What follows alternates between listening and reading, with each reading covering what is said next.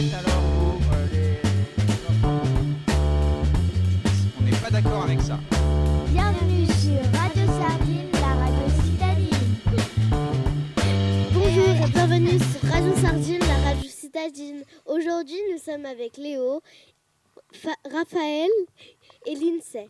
Nous allons vous présenter un livre. Je passe la parole à Léo. Bonjour et bienvenue sur Radio Sardine, c'est Léo qui vous parle et aujourd'hui je vais vous présenter le dernier livre que j'ai lu, En haut la liberté. Ce livre a été écrit par Daniel Vaxelaire et il est édité chez Flammarion Jeunesse. Il comporte 191 pages. Voici un passage qui vous donnera une idée du style d'écriture de l'auteur. Ils ont dû sentir notre trace dans la clairière ou alors ils chassent d'autres marrons. Nous ne sommes pas seuls dans la forêt. Il nous est déjà arrivé de découvrir des feux encore tièdes, mais jamais ceux qui les avaient allumés. Peut-être les chiens courent-ils derrière un de ces errants invisibles. Cette pensée ne nous rassure que quelques secondes. Impossible d'attendre sans bouger, même si nous sommes au milieu d'un buisson épais. J'ai bien aimé car c'est un roman de survie. Je conseille ce livre pour les enfants et les lecteurs confirmés. Merci à tous pour votre attention et à bientôt sur Radio Sardine. Merci Léo. Maintenant, je vais repasser la parole à Raphaël.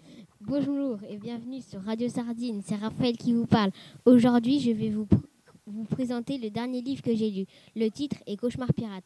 Ce livre a été écrit par Daniel Picouly et illustré par Michel Riu et Marcelino Trong. Il est édité chez Castor Poche dans la collection Endo Enquête.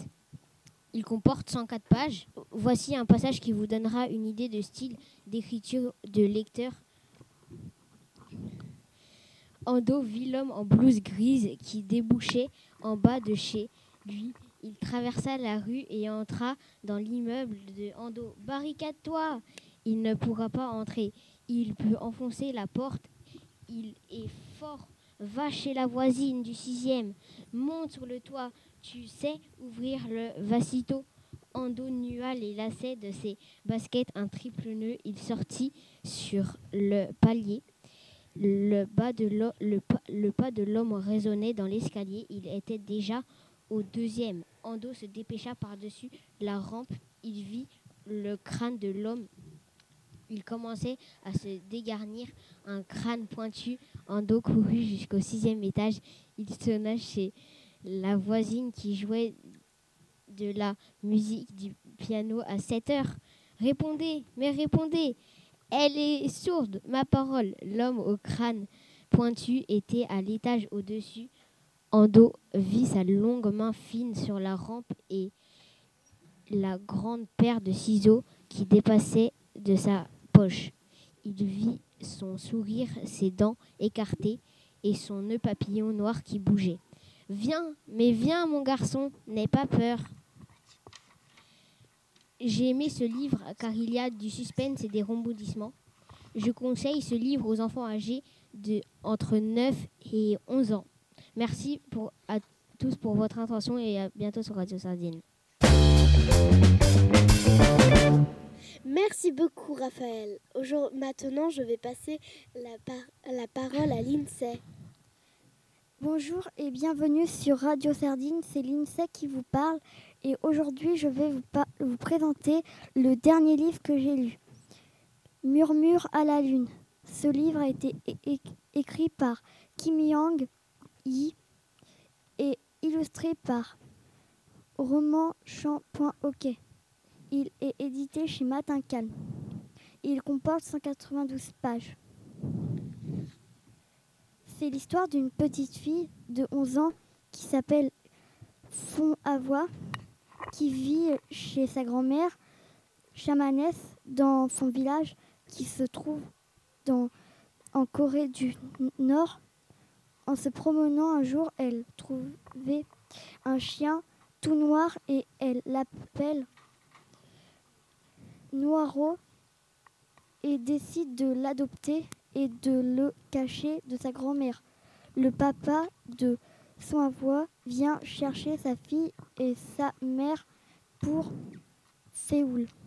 Voici un passage qui vous donnera une idée du style d'écriture de l'auteur. Le soleil d'automne réchauffait le Maru. On était samedi après-midi, allongés à plat ventre sur le parquet. Thiers, son avoie, faisait ses devoirs. Elle eut tôt fait de terminer et commença à s'ennuyer. Elle se retourna sur le dos, main croisée derrière la tête, et regarda au-dessus d'elle. Les rayons du soleil dansaient comme des vagues sur l'argile jaunâtre du plafond.